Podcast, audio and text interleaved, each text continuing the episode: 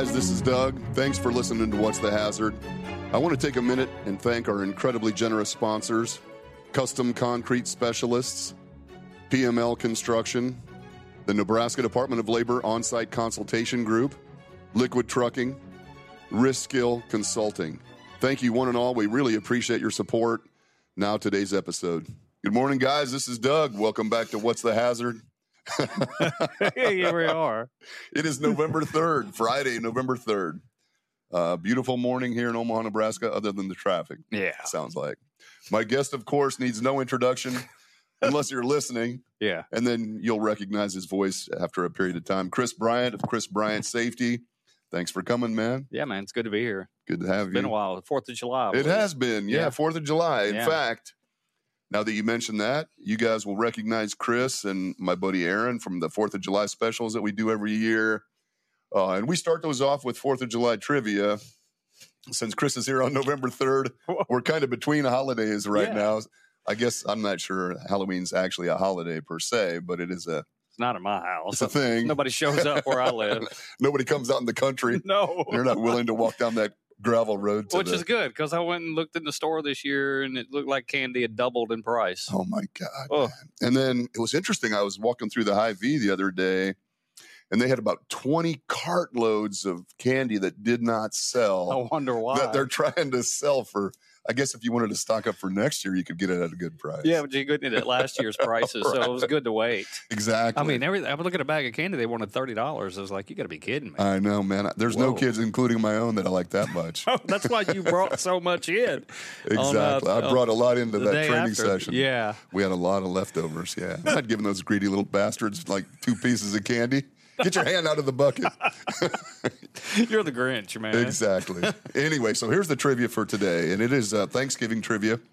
Although we've got a few weeks until Thanksgiving, I was looking trivia up this morning as I was getting ready, and they, there was some, you know, some stupid questions. There a little bit about the original, the first Thanksgivings, and things like that. And, Yeah. and Thanksgiving actually is like is really a celebration of overcoming ex- extreme obstacles, right? It seems like. I Yeah. mean, in the beginning, it was pretty rough. You know, you wouldn't know that by looking at our celebrations today, but No, they're full feast. there was a lot of hardship. they were very thankful for what they, They had were gotten very that thankful. year. Yeah. And So the question: um, What food that we are, you know, familiar with in our celebrations today was not present, allegedly, at the first Thanksgiving celebration? well, I'm just going to say the obvious answer and say there was no turkey. There was no turkey. God damn no it! turkey. How did you know? I don't know. there was no turkey apparently, and uh, I would have enjoyed that meal because I don't like turkey. no, man. well, I'm not a huge fan of it either. I don't You love know? the turkey. It's probably the way that I prepare it, frankly. Oh, I would- usually cook the turkey. Yeah. I do it in the bag, you know, kind of with you know the seasoning and flour and stuff. You put it in that bag, and um, it's I don't know. Turkey to me just dries out. It seems like, and uh, it's got that chemical in it that I'm not. What is it like? triga- Tryptophan or tryptophan or, tri- trigonosis, something. I don't know. Uh, but no, uh, if we cook a turkey, we're going to deep fry it. Yes, I think And, those are um, better. Yeah, right? we deep Those fry them. It's obviously some safety protocols involved with that. Right, there's usually a, a problem or two Yeah. every year that we hear about. And I've never had one myself, but you know, we've been frying them since I was probably a teenager, and you know, I like to kind of keep that tradition going. But man, it's a lot of work, and the wind up here blows. You know, y'all got some wind up here. It's just coming off the prairie. That wind just blows. Mm-hmm. Oh and yeah, it's hard to keep that propane flame underneath trying to do what it was like six gallons of peanut oil, and you got to get it up to temperature. And when you drop that bird, it just knocks it down. It takes forever to get, get it back, back up up, to to, like three fifty. And uh, I just got tired of fighting with it. how so long does it stay in the oil? How not long. how It's only it like take? three minutes and fifteen seconds. Oh, per, is that right? Per pound. Okay, interesting. Yeah, so it's not long. It's like three and a half minutes a pound. Okay, because I'm that typically like up. Cooking it in the oven for a two and a half. It's the only way to eat it, but you to inject it. We inject it with um, Italian dressing Mm-hmm. or whatever kind of marinade you want. We inject the inside. It keeps it moist, and that that deep fryer just locks all the moisture in. And it makes for a really great turkey, but man, it's a lot of work and Yeah. kind of got a little safety factor Some going on there with six gallons of bubbling oil on a stand that kind of teeter So you don't do it your- right in the middle of your kitchen. No, don't even do it in the garage. Next thing you know, you're gonna have a house fire. Oh my god! But no, uh, I, I could see where they wouldn't have the turkey. You know, I think they were just lucky to be able to get a goose or yeah, turkey know, may not have even been present in the Northeast. might not have frankly. been there. I don't know. I didn't grow up there, but Yeah, you know, obviously we know Ben Franklin was a big fan of the turkey. I Yeah. think he wanted to make it the national bird. yeah, I think that's right. And uh, but you know, come on, that's 150 years later, Yeah. Ben Franklin time. You know, Right. you're talking 1620, 1620s, yeah. 1621, 1615, 1616 down in Jamestown. yeah, and uh, but up in you know Plymouth, um, yeah, sixteen twenty ish, they were eating like some kind of like you know and then 150 years later, the Revolution. roots and bugs No, and stuff. Or yeah, they were probably a grouse, whatever Yeah. they could get. You know, heck, seagull. Who knows? you take what you can delicious. get. Delicious. Yeah, hey, you, you never know. You know, Oh my god! So we will we will have turkey. We have turkey at our our meal. My wife loves the turkey, so and it's very traditional, of course. So then that's the thing. It's it's traditional. you kind of expect the turkey. but I would prefer not to have it. well, my boys don't like it, so we always have ham or something. You got to some go other and secure. protein. Get you a prime rib. that sounds good. Go get a. We got one. We got a lock in on one uh, over in Shenandoah, and so Oh. the, the folks over there is like, come back in about a week. It'll be on sale. No And- kidding. Yeah, Oh, count me in, man. yeah. So Let you want know. one? I'll get. Tell 'em to- I'll get two. That sounds pretty good. Yeah, I just know cut that- it in half. It's like I think they're 16 pounds. Mm-hmm. So we cut it in half and have one for Christmas, and then we um, save the rest for Easter. Okay. Very and then good. I cook a the prime rib with a reverse sear. So you cook it low and slow, and then you sear it. and then I don't even see I Just crank that oven up to 500. And so, yeah, look Put up a how little to. crust on it, or something. Yeah, so it, it cooks it low and slow, and then at the very end, you crank it up, and it only hits the outside, so it doesn't Mm-hmm. overdo it. But I found out cooking in a reverse sear seems to be easier for me. Okay. In the oven, I at like that. So Sounds delicious, man. yeah, I don't want to flip my stuff all around in a pan to brown it because well, everything's going to fall off of it. Oh, that's a good so I want it all on there, all the seasonings and stuff. So yeah, I'll grab you a prime rib. Yeah, man, I like Have it for the holidays. That sounds really good. We'll and uh, welcome to the Pioneer Woman. I guess we're having a different. Yeah, it's a yeah, different episode. It's all about cooking. Yeah. well, we're coming into the holidays. We are. So yeah. And I remember, I remember very well. My father did not like the turkey, Mm. and um, didn't really like ham either. Oh, my dad liked beef and beef, and so, and then on occasion we would have fried chicken that was you know fried in the pan. Oh, yeah. that's how they cooked it That's back the best in the way. good day, right? Yeah, that's how Grandma days. did it. Exactly. Yeah. So we would occasionally have fried chicken. Otherwise, it was beef. And so he did not like the holidays because if we went to my aunt and uncle's house or my grandmother's house or something, they didn't have no beef. they would have turkey or they would have ham, and he would just sit there miserably, you know. But Man, Dad. Oh, Dad. this, You know, but I do want the turkey because of the tradition. Because you know, I'm kind of a nostalgic guy, Mm-hmm. man. I like old school stuff. I'm an old soul, but um, I don't want to do all that work. And you know, I don't know why it makes you sleepy. I guess it makes you sleepy, but anyway. I would agree. All right, man. Well, let's talk a little bit about what's been going on. We um, one thing that I would like to talk about. Um, we've got a couple of subjects for today. One of the things that uh, you know, you and I've been doing some training together, quite a bit of training. Yeah. Um, it's been really interesting. Um, we've been doing 30 hour classes, OSHA 30s, for one client in particular, and we've just started doing them for a few other clients as well. But these have been, well, it's been really interesting.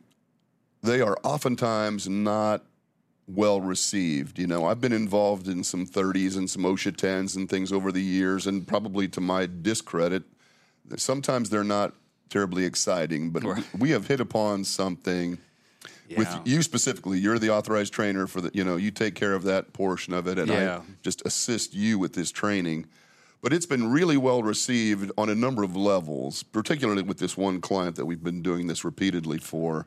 And I'd like to talk a little bit about what what you think makes the makes training in general, but this training in particular, well received and useful. Okay. You know, I mean, the company's been doing some things that have been really good. We've, you know, we've struck upon something that's been working pretty well. Yeah. Just talk in general about, you know, what makes training effective versus maybe less effective. Why has this been working? you know, I just look at the the feedback that comes toward the end, and it's not just that. You know, that actually just kind of solidifies what you're already seeing happening in the training sessions. You know, when we started this project earlier this year, it was pretty rough. Um, the uh, company coming off a tragedy, and uh, there was not a very many happy people sitting out there. They were not happy at all, and um, I know they didn't take it out on you and me, but you know it wasn't well received. The timing of it was was you know unusual. It was rough, yeah. Yeah, and uh, it was it was a lot of emotion in that classroom. But you know, I think there was some healing that went on with it, being able to spend some time together, talking about safety aspects, how we can be safer. What are what are we looking for out there? What are the things that it's just going to jump up and get us? And it was to really help folks to just be more safety minded and safety conscious. And I believe when you bring them in, you, you're not just teaching a class. To me, you know, we're building a team here today. And, and if you found some great value at the end of the day, that the time we spent together, to come back tomorrow, man, we're going to do it again. It's going to get even better.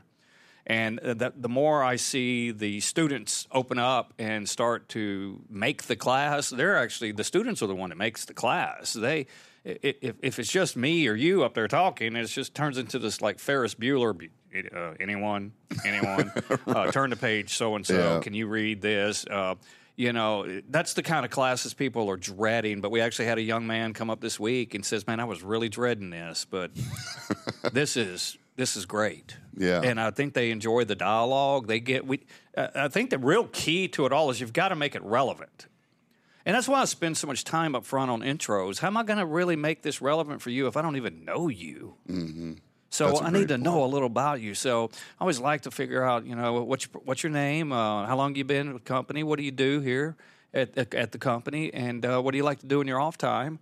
And just get them to open up a little bit. And of course, they like to talk about that. I spend time with my kids, or I like to go hunting and fishing, you know. And so now they're talking about things they really want to talk about. They may not love their job, but they like what they do in their off time. And so that that's kind of an uh, an icebreaker, an opener right there. And once we kind of build this rapport, then as I teach, as I'm pulling content off of the slides or whatever the topic is at the moment, I'm I'm, I'm scanning the room of going, who does this best apply to out there based off of what I know off of their induction? And then, you know, we really don't get to take breaks either. So when the class takes a break, we don't take a break. You know why? Because we're investing time into getting to know the students or mm-hmm. the, the employees that are there even more.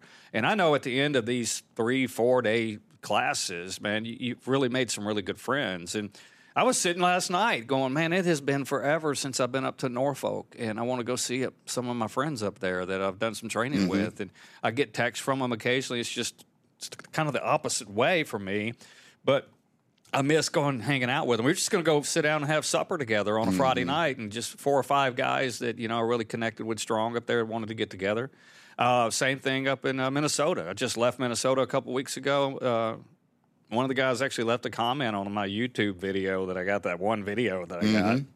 got. Um, and he was just like, "Man, I wish you lived closer. We'd hang out some more." And I think when you can build this within a classroom, which most people are dreading, they're like safety training. You even used to say it, Doug. Oh yeah, yeah you're like, yeah. there's not many safety classes I made it through without dozing off.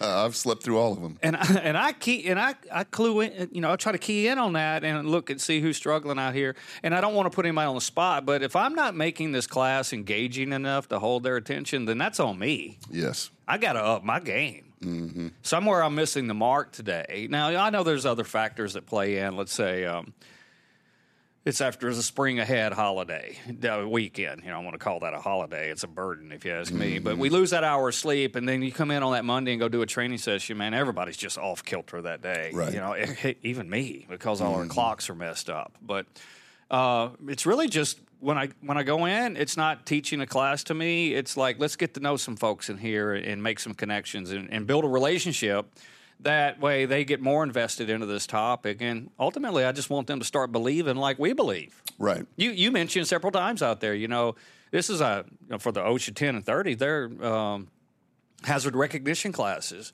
But in reality, you kind of sum it up sometimes when you say we're really truly out here trying to make all of us better safety disciples, mm-hmm. which means a learner, a mm-hmm. safety learner, a safety right. follower, a follower of safety. Right. And I know you don't ever plug your podcast here, but I'm I, I plug it four or five times a day. Yeah, when something that's up, come up or topic, then, and I know that you've got an episode on that, uh, I throw it out there Yeah. Because there's a lot of things, you know, especially when we like hit PPE section. Uh, about a month or six weeks ago, you had uh, a great episode. Mm, it was good, sponsored yeah. by uh, ASSP, Mm-hmm. and uh, man, I love that discussion on PPE Mm-hmm. because you said during the podcast, it's just some of us just don't have the time, or we're just not into the topic to keep up on the latest and greatest. So how do you get that? You do. You have great guests on a podcast that fills us in, and that prompted me to want to go learn more. If I could go do that in a class to get people to go out and look a little deeper, look a little further. Uh, maybe pay a little bit closer attention to their environment and things that, that spill on the floor they normally would walk by. Maybe they don't do that anymore. You know, so they don't. Basically, like you say, when you walk by something, um, and you don't say any, you're kind of giving permission for that to be there Yeah. even if it's a hazard, right? So, uh, I, I just think just getting to know people and, and, and investing into them, and and it's not just teaching them information, giving them a knowledge and hopefully a skill to be able to find this, and then hopefully that attitude. I've mentioned this several times on the podcast that I, I really focus all day long on the three fundamentals of adult learning. Obviously, the knowledge aspect's going to be there. It's on the slides. We're talking about this content throw in a few sidebar stories to make it stick and anchor in. People will remember the stories. They don't remember the slides, but they'll remember the stories. And if that anchors the point, then there's going to be a great story. And most of the time, the stories come from the, the students. They've all got great stories. They got a lot of mm-hmm. wisdom out there and a lot of miles in those boots. And I want to get it out, but a lot of them don't want to share. Yeah. But by Not- day four, we get them opened up. I Oh, yeah. You know, by three. So it's going great. Yeah. Uh, but yeah, to take someone who was completely dreading that training day, and by the end of the day, going, "Man, thank you, that was great." Uh, I was not looking forward to today, but I'm, I'm, I'm eager to come back tomorrow. That's amazing. And when they come back the next day and they're showing you all these pictures they took last night of the construction crew across the street, Right. or things that they found in their house, then you know you're kind of hitting your mark. That it's, they're just not applying it when they get back to their workstation, but they apply it when they go out to eat with their dinner uh, with their family, or they're at home and they see things. And so it's really that mindset, and that's really the key Yeah. to get the change change the way they think. I might not teach them anything. They might already know how high a guardrail is, or you know how many after how many risers do we have to put a handrail. They, you know, might, they might know all this stuff, but what they they don't really know sometimes is, heck, I've got safety stuff all around me, and I don't even really recognize it. But getting them to change the way they think is really the key. They That's might not learn point. anything, but if they think differently and approach their job differently and become that safety disciple or safety champion, then man, we've had a great training session, especially six months, seven months later. If you ask them something about it and they, they can recall it, then Mm-hmm. there's some retention going on there. Yeah. And that's what scares me the most is we go and invest all this time and money for a lot of, of people. And then four or five months later, the, the student, it's like, I don't even remember that. There's no Then it wasn't reinforcement or- impactful enough. We got to up our game, and this has got to be impactful. And I find sometimes stories that, you know, punch people in the heart. Uh, that that typically gets them to really invest into the Yeah. in, into the moment. Mm-hmm. So Well, you said a couple of things in there that, first of all, just you know, that initial introduction. I don't know that people spend enough time doing that. I, certainly in the tens and thirties, time is somewhat limited and it's very structured, which is to some degree unfortunate, but it is what it is. We have to deal with those requirements. But specifically in a 30, you have a little bit more latitude. You have a little bit more time to get to know each other. And I think nobody does that better than you, man. I have been to th- hundreds, if not thousands, of training classes, and that you are by far the best at doing that. You know, just kind of putting people, you know, at ease, lowering their guard a little bit. You know, when you see people sitting in class, their arms are crossed, they're leaning back. I dare you to teach me something. You know, Yeah. that kind of attitude. Once you can get past that, and and actually make it relevant to them, Yeah. make it relevant to their lives. And like you said, maybe strike a chord or two about, you know, why this is really important. yeah, And then I think, you know, I've I've watched you do this now for seven months. yeah, pretty regular. And I've been in your classes when I was a student over at the council when you were teaching over there. And Yeah. um, it really is a skill that most trainers do not have. So I commend you for that, man. Whatever. thank you, man. And I think people just relate to you really well. And um, you know, I just try to be, you know, the neighbor you'd want. Mm-hmm. You know, the person that lived next door that you get along with great. Comes always over and helps you raise your barn and helps everything. you out when you get in a bind. If you ever need something, I could probably go next door and, and he's got Yeah. it and Yeah. um, and could help me out. I just want to be that person that's just trying to help people, Mm-hmm. you know, and it's Well, just I've done that my whole thing. Whether you look at the bomb tech, the air marshal Mm-hmm. thing. I, uh, sometimes these intros, though, people are like, I want to hear more about that air marshal thing, and I was like, man, we ain't got time for that right now.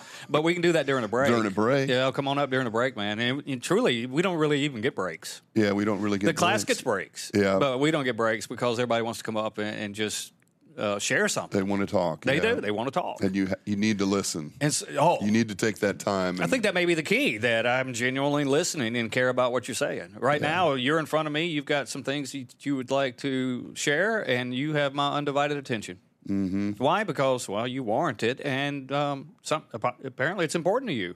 You could be going outside with everybody else, or go and take that bathroom break. But people come up, they'll talk the entire break. Next thing you know. I'm like, oh, I have to run to the bathroom. I got to run to the bathroom. quick. right. But you know that's good though. That's what you want. Oh, you know, absolutely. when uh, I always say that when I go into a company and I'm walking with their safety officer or safety director, uh, just to kind of give me a feel on how is what's the climate of safety right here within this company, and I always look to see how people react to the safety person. Do they hide? They go duck in some doors or walk behind a machine? Or are they waving the safety person over when they want to share a little bit with them about some problems they're having or something they noticed? And I'm like, when I see that where they're waving safety over, I'm like, this is going to be a great, a great day. You know, it's interesting, man, that you say that. And this just immediately came to mind. We have a client um, out in central Nebraska. Jamie is the name Oh, of the yeah. safety manager. And I can remember he asked if we would I'd just come out and walk through the facility and you know if I saw something, hey, let's talk about it a little bit. And we walked through that facility, spent four or five hours in that shop walking around, and he talked to everybody, but none of it was about safety. Yeah. None of it was critical or criticism. Literally, they just would, you know, hey man, how was the, you know, how was your son's softball game? Or hey, Right. hey, how did that, you know, how, how was hunting last weekend or whatever? I, I stood, I stood back in amazement at, you know, the relationships, Oh, yeah. you know, the comfort level, as you were saying. How did they react to the safety person?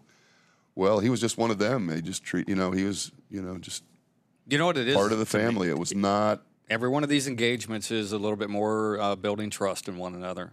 yeah. And when I think people see, say, safety maybe's out there just doing their job, they're just doing this because it's their job. Um, you know, I just don't know how well your messaging is going to be received. But when people genuinely know that you care and you've bu- built the time to build a rapport with each other and, and truly be interested in, hey, how's the kids, man? How was that football game last night? Mm-hmm. You know, I always try to remember everything that they people talked to me previously about because I'm like, hey, man, how'd football season go this year? Because I know your kid was playing quarterback. Just try to remember these little details. People say, you know, Chris, you seem to know a lot about the Huskers and the Hawkeyes and the Cyclones and and you know Kansas City, the people, the the teams that mm-hmm. people pull for in the area. And I'm like, well, I, I I try to stay on top of the top on top of that topic. And they're like, well, you're not a fan of the teams. You know, I'm an LSU fan. We got a big game this weekend, by the way. yes, you do. Yeah, so whoo hoo, man, it's always a big one there on prime time. But I said the reason I try to stay well versed on it is because it's important to you. Mm-hmm. It's important to you. You, uh, your weekend is made or broken sometimes, depending on how your team does, or you know, or you know, did they have a good showing? And I want to be able to speak about that and speak about what's going on with the coaching situation, or man, that defense looks really good this weekend. And it's just showing an interest into things that you're interested in. And I live in the area, so I should be somewhat interested because I live here. And, and I always say, oh, I pull for all these teams. I want the Chiefs, the Cyclones, the Hawkeyes, the Huskers. I want them to win every weekend. They're like, why? I said, because when they win, you're happy. Mm-hmm. And I like living around happy people. So let's just No win doubt. every weekend so y'all all be happy. Yeah, that would be nice. and then you come Yeah. in to train the next day on And Monday, and everybody's in a in a, great mood. Yeah. You know, but if it's not, and it was a crappy weekend, or we had something tragic happen in the country, and everybody's kind of on tilt, you know, you do what you can to just let's get back focused on why we're here today, and then not get so drowned in all of the external stuff that's trying to pull us out of Yeah. this. So I don't know. I think it's just building every one of the things you saw Jamie doing out there was a little bit more trust building. Mm-hmm. And and how do you do? And when you do that, guess what you're building now? You're building a family. Mm-hmm. And I noticed that when we start these classes, we were talking about well, the company this and the company this, and then toward the end of the week, they start referring to the company as the family. And I think it really helps with their perspective of things. You know, it's not this labor versus management thing. We're not going to get into that topic. We don't. We never broach that topic Mm-hmm. because it doesn't exist in my mind. Because right now we're all safety Mm-hmm. champions and responsible for that. And if you're not, then we've got some work to do. Right. So it's really just believing. And that's Mm-hmm. how we started these podcasts with you. Chris Bryant believes, do you? Mm-hmm. And it was all about, you know, and, I, and you know, I wrap up all these classes with that little three minute de- demo video I've got. And really, what it says to everyone is like, we just went through four days of filling your head with an incredible amount of knowledge. But ultimately, in the end, I want to hit them with it's not necessarily know what you know. You, you, most of you knew all this stuff already. It's really what you believe. And I hope that after this time we've got spent together, that you truly believe deep down inside that it is an admirable way to live your life to be a champion of protecting other people. Absolutely. I do. I- and that's a great message It's a to driver take away from the training. I, Yeah. I would agree. Yeah. It's interesting. Um, some of the things that have that I have seen done uh, during this project we've been working on together um, came from the training person from the company, and it was really interesting. At the end of each session, we were asking the participants to respond to a specific question. Yeah. And usually, when you ask for feedback, you know, people will take their piece of paper, they'll fold it up, they'll throw it in the pile. There'll be nothing on it. You know, Right. they don't take the time to really give it any thought. First of all, and then you know, put down a a, a meaningful comment, good or bad, Yeah. critical or you know, complimentary, whatever that might be. And so we did that.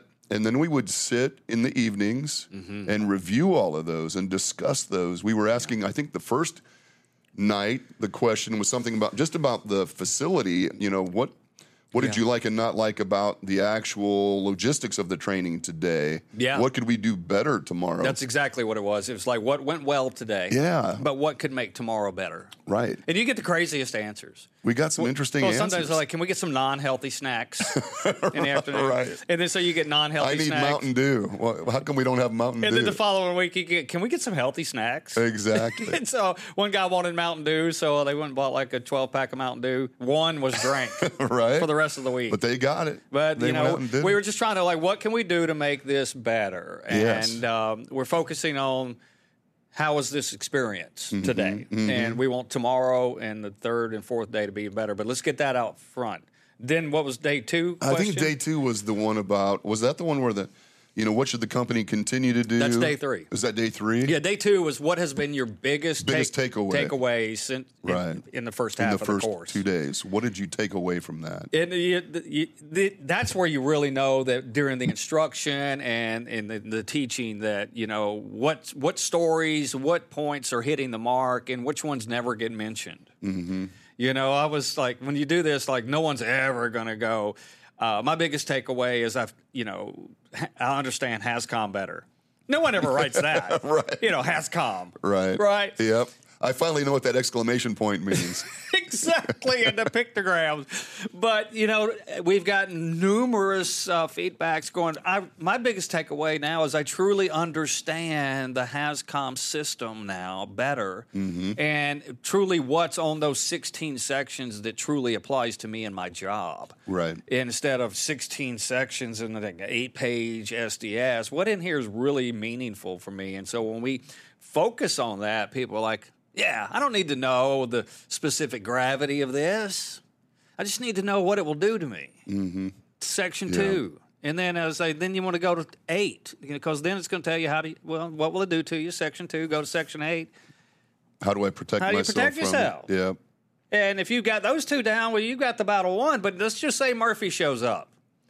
You need to know section four immediately. What would I need to do to get it off of me, get it out of my eyes, Right. or you know, anything like that? So I just say two eight four, two eight four. Go to two eight four. If you learn two eight four, man, if you learn two eight four, those three sections on the top two chemicals that you're around,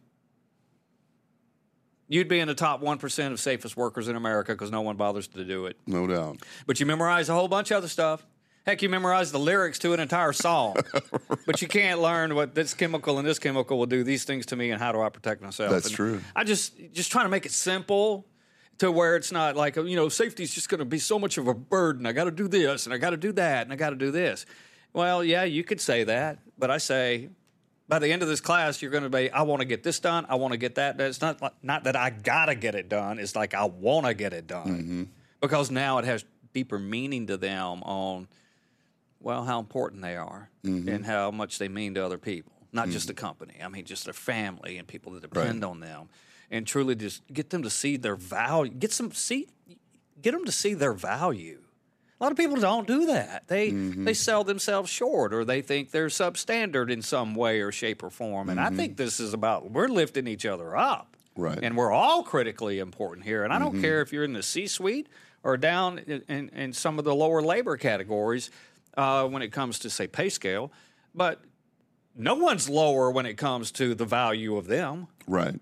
And no one should consider themselves replaceable. Oh. They're all integral. They're all important parts of the, the team. I look at everybody out there. I'm like, every one of you were selected to be part of this family, and so what can we do to help you uh, thrive and succeed in this organization?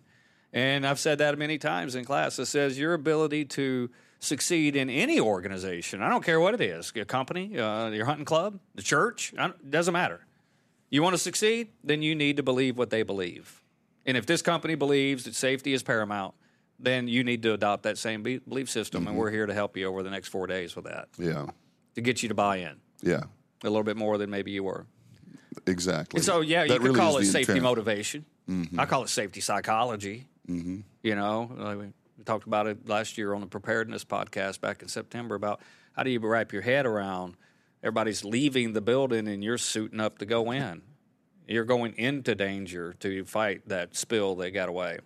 And so a lot of it has to do with mindset. And I, I think a lot of that comes out in the safety classes. Mm-hmm. Everyone finds something of value differently, though. That, that is true. You know, things that really give them that aha moment may not Yeah. be giving it to the person sitting next to them. But man, over a period of time, you're going to reach out and you're going to, I don't want to say strike a nerve, but you're actually going to, you'll actually get to someone where they see things a little clearer. Isn't that interesting? I, when I, as a trainer, I used to, you know, back in the beginning, I used to think I knew what people needed to hear. Mm. You know, I used to think this is important, that's not important. Right. And so I'm going to tell them this and not that. I used to try to anticipate, or at least I felt what I thought they needed to hear. But I've learned that, like you've just said, you don't, I mean, people will hear certain things that trigger, you know, a response for them. And it's hard for you as the trainer to necessarily know what that is. Oh, yeah. You know, so just I think,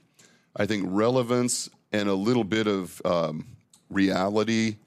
You know, we can oftentimes when you get caught up, particularly in the OSHA world, you can get a little caught up on this is how you have to do it. This is how it must be done.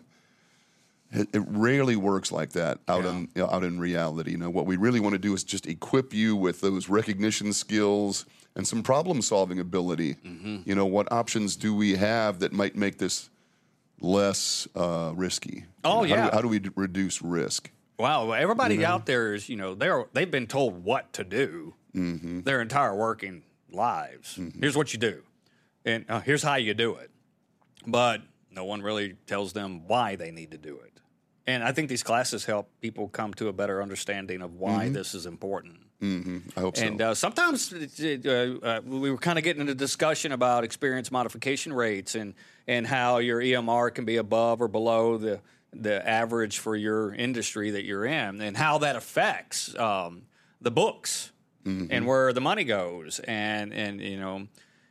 Because we hear it all in these trainings, you know. We hear some people complaining they're like they don't pay very much per hour around here. It's all about the pay, you know. And I get it, man. I don't, especially right now. Everybody's really looking at their pay and looking at how much things are going up. But ultimately, we get to explaining if we can get a better grip on this EMR and get that down closer to the industry average, that's a lot less money going out in the to the insurance companies, and maybe we can reinvest that into the company in various areas, including maybe the hourly rate. I don't know. I don't work in the financial world.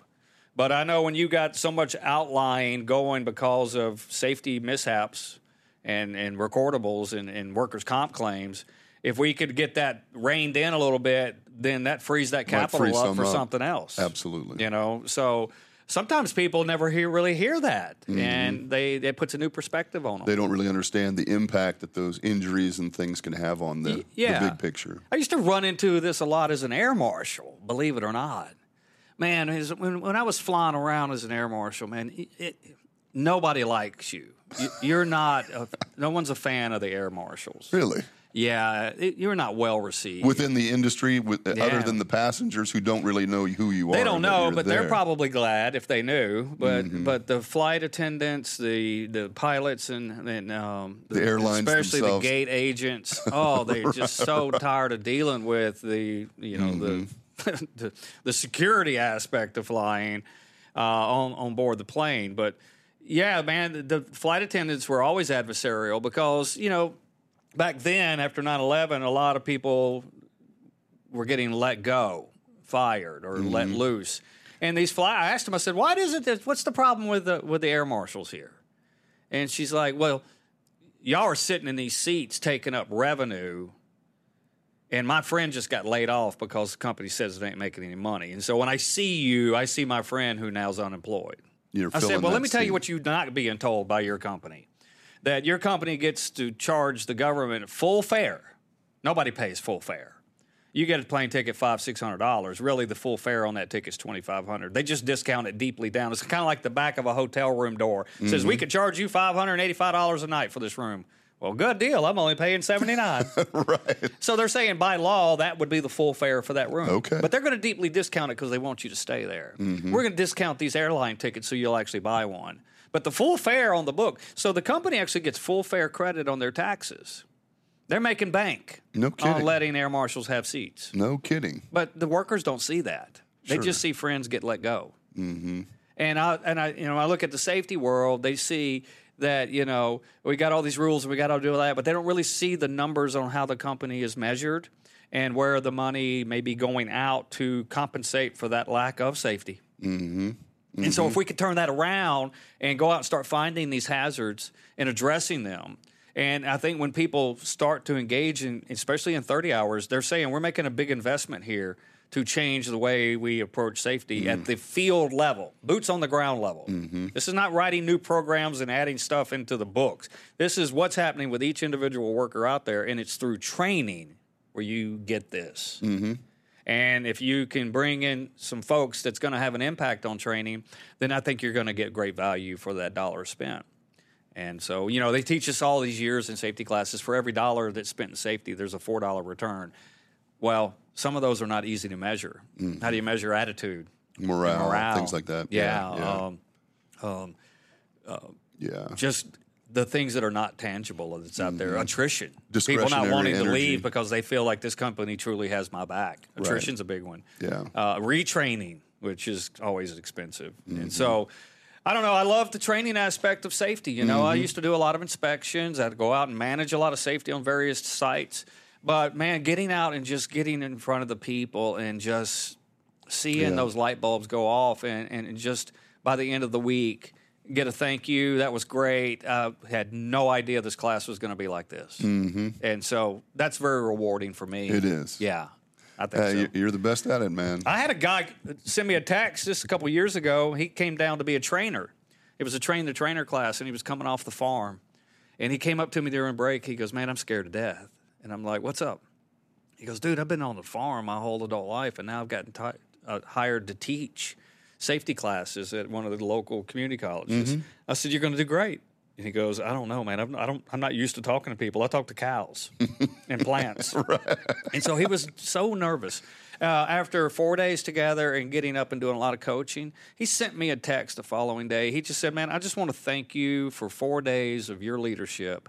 You helped me get so much trash out of my head Oh, that good. had collected over the years.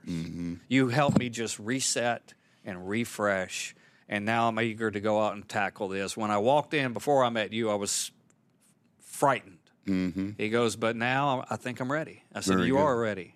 And if there's anything I can do to help you out, man, I'll come up and hang out with you a little bit, even come sit in some of your classes if Mm-hmm. you want me to, just for a confidence booster. So, you know, it's those kind of moments when people reach out on a text message later and just send some kind of words of kindness. I'm like, man, thank you, man. It was a great week. Yeah, Great week. that's cool. And then I'm always eager to, uh, I can't wait till I get back. So I'm getting ready to go see some friends down in Tennessee, Tennessee next week. Right? Yeah, I got a nine and a half hour drive on Oh, Sunday. brother. Yeah. After church and I know. nursing home and much going on. you And, drive late. and I got this restaurant thing still in the mix, so we'll see how that goes. That's that's what scares me the most, to be honest, Doug. I don't mind going. I could talk to thousands of people at once, three, four thousand people out in the audience. That doesn't bother me at all. Um, going and seeing some of the most egregious safety things that's out there, I know that they can be defeated and overcome. Mm-hmm. But man, when owning a restaurant where the employees' livelihoods and their bills and uh, the, the, the their families are counting on this business, and and I'm in charge of that, that scares me Mm-hmm. because now it has an effect on other people, and I'm like, I better not screw this up.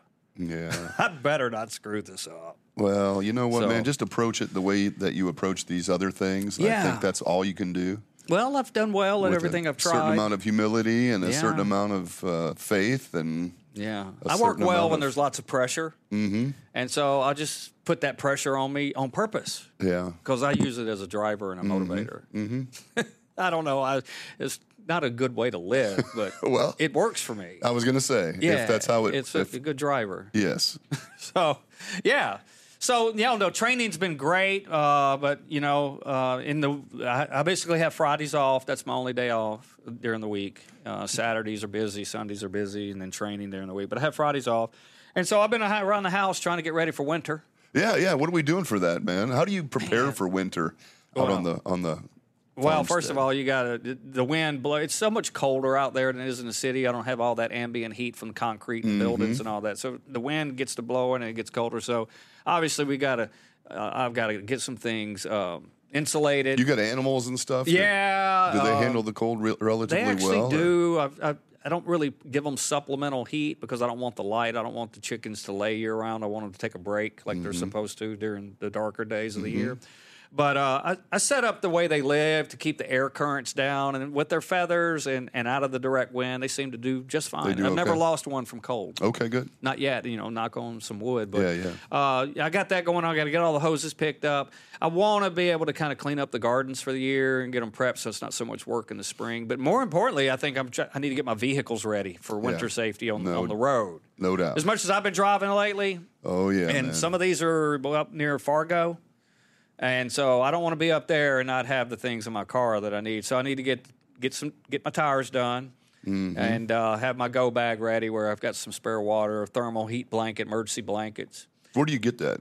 I order uh, off of line and just have it show up. Okay. Yeah. So I just go get those thermal, those shiny blankets. The aluminum looking Yeah. kind of. Have a few of those in the car. I've got some water that I throw in with my go bag when I Mm-hmm. load up the car.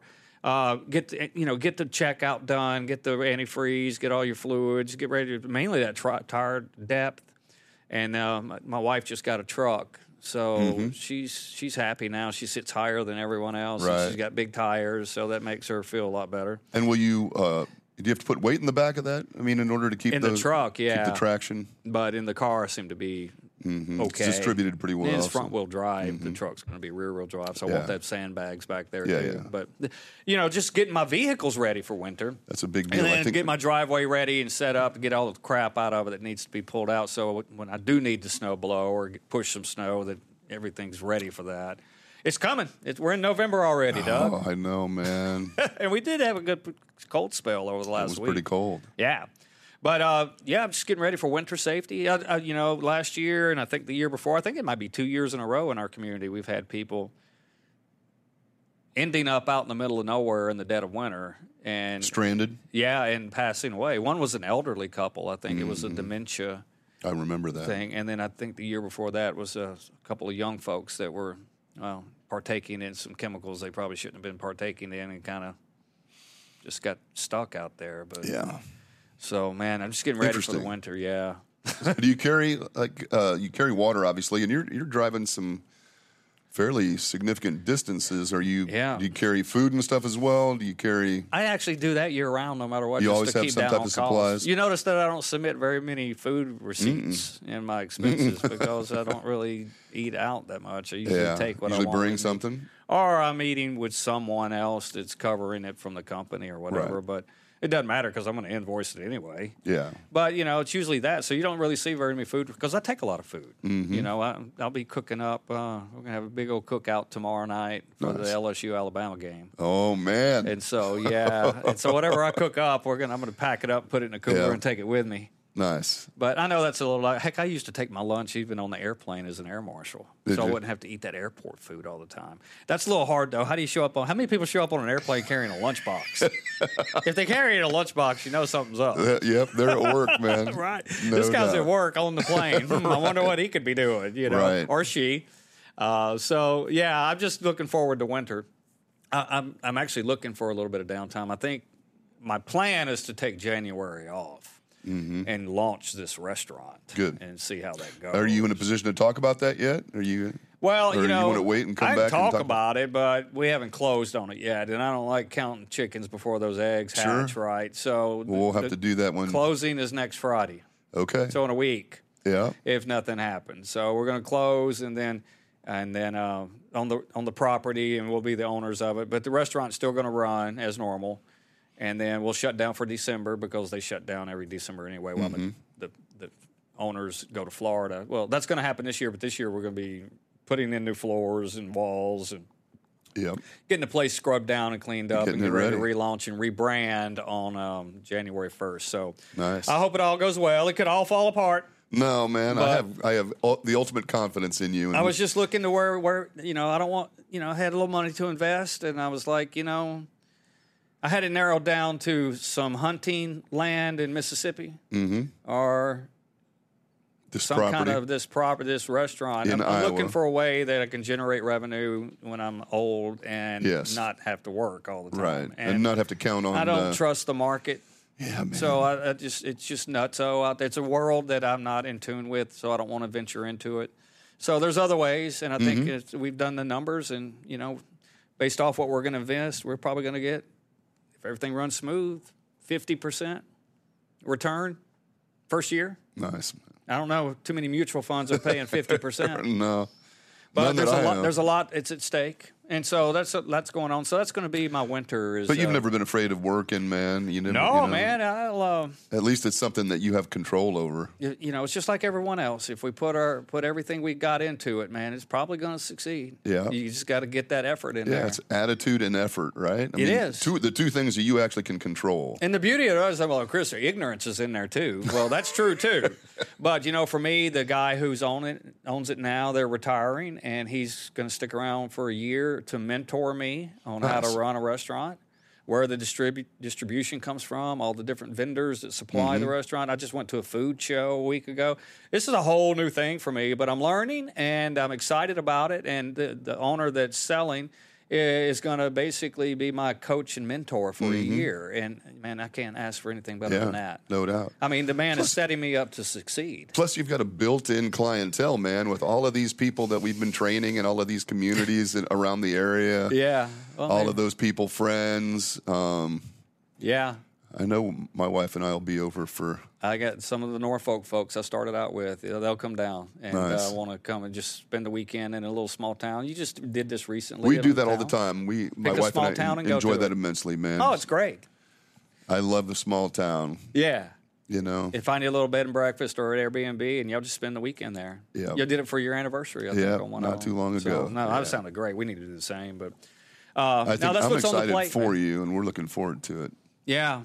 What's So- the name of the restaurant going to be? I know you've you've got that in mind. Have you have you decided that, or you I, you want to hold off on that? Oh, oh, it's decided, and I've already bought the web domain. And I've got all the stuff I need, but the LLC uh, is not official yet Okay. through the attorney. Okay. So I don't want to throw it out there. Somebody go scoop it up off of me. we'll so- give it a we'll give it a month. Yeah. So we've already got it named. We know what it's going to be. It's just going to be. It's a diner. It's a diner. It's going to be Mm-hmm. a diner. Perfect. But it's going to be a diner with a twist. It's going to have a lot of Cajun recipes. It's going to be. I don't, I don't want to throw. A, you know, there's a there's a restaurant that's along the interstates in America that serves good country food. Mm-hmm. Uh, they got these wood barrels that sit out front. We want to make a small diner version, Version of, of that. comfort food. You're not going to get a twenty-seven dollar steak at this place. We- Good. we- nothing's probably going to be over fifteen bucks, and that'd Nice. probably be shrimp and grits. Mm-hmm. So, so that's what we want to do. We want to take this diner and turn it into like a small town version of the country place on the interstates. That's awesome, Yeah. man. I'm looking So we're forward excited to about it. Of course, my wife is just nervous as can be. She's Oh, like, "What in the man. world have we just done?" Here? So, The Well, roller coaster. Yeah. So, what do you got going on, man? Over the holidays, we'll be here. My boys are both coming home. That's great. We're excited about that. You know, my older son uh, works at Winter Park at That's the ski right. resort, Yeah. and so he will be kind of out of the loop for Christmas. And I think his contract runs December first through April thirtieth or something. So Yeah. he's committed to be on on the grounds. To he's a snowboard instructor, you know, so he'll be working there. So we won't see him then. So he's able to come home uh, for Thanksgiving. There you go. Then my my other son up in Chicago is going to come back over Thanksgiving. He's got it going on, man. He goes and does the winter work, which Yeah. apparently he loves. He likes that winter outdoorsy and then stuff. going out making some good summer cash with yeah, construction. he works firms. construction in the summer. Heck yeah, man. Snowboard in the winter. Do it as long as you can. Heck yeah. You know, Why until you can't. I guess you can do it kind of indefinitely if you, you know. I, I don't know Living within your means, As long as he's physically able to get out on the Yeah. slopes, Yeah, you know. So keep going. He's it makes him happy, he enjoys what he does in the world. I think so, man. So there you go. So we're looking forward to Thanksgiving. Um, That's right. Christmas holiday. We typically go back to Tanya's home in California and visit her family. That's a good place to go in December. it's a great place to go in December, and it's a great pla- place to go for a week. Ooh, you you, know. I can handle California for about a week at a time. you know, get to see my brothers-in-law and sisters-in-law, mother-in-law, stuff like that. Yeah. so that's always fun. But We're, we're going to zip into Nashville um, for Christmas for just a day or two. Oh, we're going to go see a show at the Opry. No Had to buy tickets a long ways out, and so I'll we're going to see a big Christmas themed show. That I think it's has to do with the Grand Ole Opry, but nice. yeah, we're going to go in there, and I'll be peeling off one of those jobs. I think I'll be teaching in St. Louis in the week before Christmas, so it cuts down on my drive by half Okay. by being halfway there. Oh, good. Okay. So then I just zip down to uh, Nashville oh, I like that some family. St. and then come Louis gig. I'll, I'll make that St. Louis. Gig that's going to be a good one. It's always fun there. Yeah, I enjoy Uh, that. Well, they all been fun to be honest. Yeah. It- it's just different settings. Some of them are at a plant. Some of them are in giant hotel ballrooms. Mm-hmm. And so, regardless of the setting, it's truly the people that are sitting out there that are coming over because they're being told to. But by the time you're done at the end of the first day, you want them there because they want to be there, not because someone Mm-hmm. told them to. I would agree. And man. that's a big part of the the first day effort for us is just really building a good relationship. You're going to be together for four days, man. That's a long time. that is a long time. And uh, sometimes we have 15 people, and sometimes we've got the full 40. Mm-hmm. And uh, some of them are big crowds. Yeah. But man, I tell you what, I'm loving it. I, it's probably, Doug, the most rewarding year I've had post military days. hmm Good. I've had some pretty rewarding days in the mil- my military time. Of but course. I, uh, since 2000, when I got out of the military, in the last 23 years, what we've been doing this year has probably been the most rewarding work I've ever done. That's fantastic. It's really made a difference in my life, and I hope it's made a difference. Well, in a I think it's making a difference in their lives as well. I hope you so. can't ask for more than that when you're doing this kind of training, man. You Yeah. know, like you said, I think it is really a testament to what you're doing when people become more curious about safety. They're more interested in safety. They're actually maybe doing things on their own rather than having to be pushed to do those things. That- Right. that is a real Right. testament to the engagement and the relevance and those kind of things. Yeah, so I wrap these up. I always say, you know, it's not necessarily what you know. We all know lots of things, but I don't act on all that. But I tell you what I do act on things that I believe in. Mm-hmm. And I want you to be a believer. A mm-hmm. believer in, in safety, believer in looking after those that count on you, your kids, your wife, your husband, whatever, the people that surround you that are looking to you to be the patriarch, matriarch, or just the leader of the mm-hmm. group. And be a good leader of yourself. And when you go and you go and do that, we had a C somebody from the C suite in our class this week. I made a point to bring out that it says a lot to have you in here with uh, the rest of us laborers. And I wanted to throw some accolades for someone that's in, you know, that C-suite position, Taking the time to- being right there in there with everyone Yeah. else in the class. It was it And spoke volumes. Oh, big time very participative, Yeah, participatory. Yeah, whatever the word. is. But obviously, that person's questions are going to lean a little bit toward the financial aspect Right. of things, which makes sense. Right. And we need this to be relevant to that person. exactly. even if you're the CE, CFO. You know, some of the biggest resistance we got to these classes were the accountants. The Mm. accountants didn't think they needed to come to it. But you know what? Some of the best feedback we've gotten is from these folks that are traditionally office workers Mm-hmm. saying, I had no idea how dangerous it was outside there in the plant. right? How much they have to be aware of, and Yeah, and when we got those interns this summer, before they went out to the plant environment, almost every one of them wrote, I didn't know factory work was this dangerous. So for these interns that were picking up summer jobs during college summer semester, they got a real big eye opener. That feedback from the young, the, the new generation coming up was, I thought, very important. And, and, and you know, it's it's hard to teach multi generational. Multi generation is tough. it is Also, it's tough to teach people that just lost a friend. That's tough. very difficult. We've had that too. Yeah. Uh, we've seen it all. And, and obviously, in the way of the world, and when people partake too much into all the 8,500 influences that hit our brain every day, from most of it's not a message of unity, it's a message of divisiveness. Yeah. So to be able to overcome that, the ways of the world, and get them to get them to tune all that out, and let's rally together and and truly truly create a good safety team. that is the message. And so I tell them, I think our job here is to actually make the safety officer's job easier. Mm-hmm. We're going to get together and we're going to make safety champions out of you all. So now you will will will willfully come to the safety per- people and say, "Can we get this fixed?" Yeah. Or is there a reason why this is still not repaired? And and and obviously, don't be adversarial. Remember, we're all working on this together. Mm-hmm. And sometimes things take capital, money, and it's not available yet. So be patient. Yeah. And that can be tough too. Be patient. Yeah. Patience is. But no, it's just going to go be with the students and the employees and present a world that's foreign to them right now. I think is refreshing to them Mm-hmm. to not have to come deal with all the trash that's being bombarded. the negativity and Oh, the divisiveness, as you said. Man, Where else can you up- actually come together? and do that where politics, you know, we got election season coming up. We're about a year out on that, and it's just nuts. So my phone, We're going to be bombarded with all that negativity. I hate that. And so, if we could just tune all that out and let's get in here and talk about what's truly important, and that Mm-hmm. is protecting each other so we all live long, fruitful lives, Mm-hmm. regardless of what's going on in the world. That's right. That's a good message to end on, man. Oh, I think that's go. it. Unity, Yeah. uh, looking out for each other, caring about each other. Well, in the end, that's all we got, man. We got each other. that's it. But you got to want to help each other out. That's right. And I think our messaging uh, helps with that. I hope so. I hope so too. Yeah. I think that's what they're hearing. Yeah, and what there's no better way to be able to apply that than you know being a protector and a guardian, Right. mainly of yourself, uh, but also other people. Mm-hmm. It's often we're we're our own worst enemies. Mm-hmm. I take a heck of a lot more chances when I'm by myself, and I shouldn't do that. And I know better. I just think it might be just human nature. I don't know. You think you're invincible or something. but- Probably. and to get people to go, wait a minute, man, let me get somebody to help me here. Right. this is not the right thing to do. Yeah, that's So, right. You know, and so we all change our behaviors. Like me, I don't go out and run the chainsaw anymore unless my wife's at home. Right. How stupid is that, Chris? You're the only one around, right. and you're wielding a blade this long.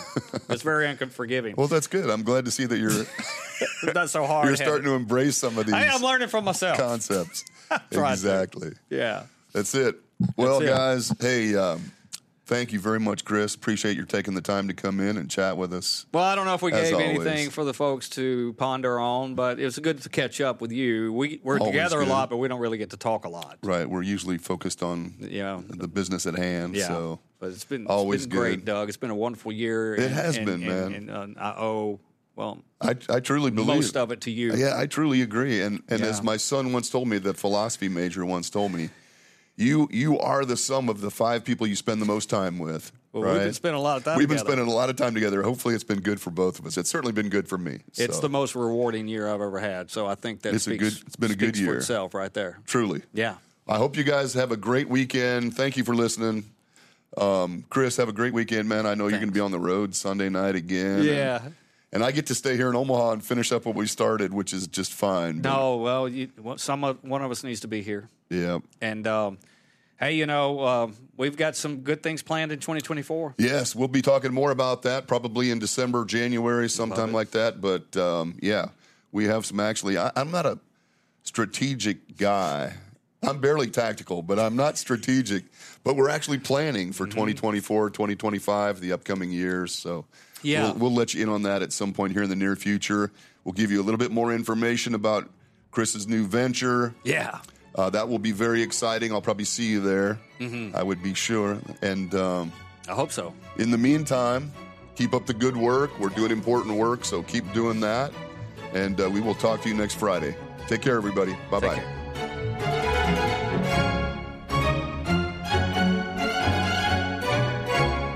A Hurrdat Media Production.